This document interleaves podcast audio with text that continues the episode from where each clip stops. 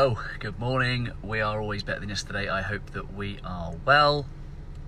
As I said, making a commitment to be more live, more present within the community and just sharing ad hoc thoughts. It is Thursday again, so I thought I'd share my thought this Thursday.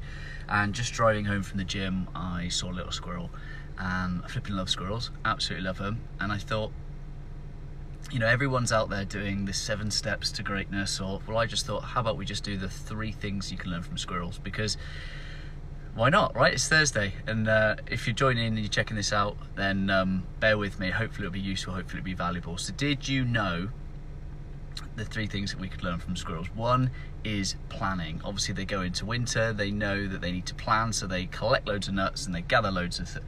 Loads of it and they stash it right do lots of forward planning so that they're going to be okay for the future that's the number one thing that we can learn from squirrels is that they plan for the future what's up bill but did you know, and this is this made me laugh, did you know that squirrels only find one in every 10 nuts that they hide?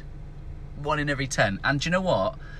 I've never seen a sad squirrel. Even though he's probably panicking that he ain't found nine of his 10 nuts, I still think that that squirrel is going around and what he can teach us is perseverance and persistence.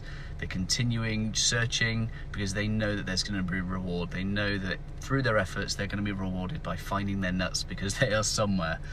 So, number one, they plan for the future because they hide their nuts. Number two, they're persistent because they only find one in ten of those nuts.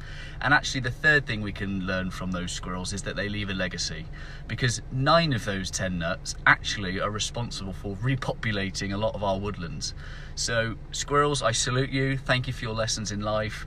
You teach me to plan for the future, to be persistent in, in continuing to show up and search for, for my nuts in the hope of reward.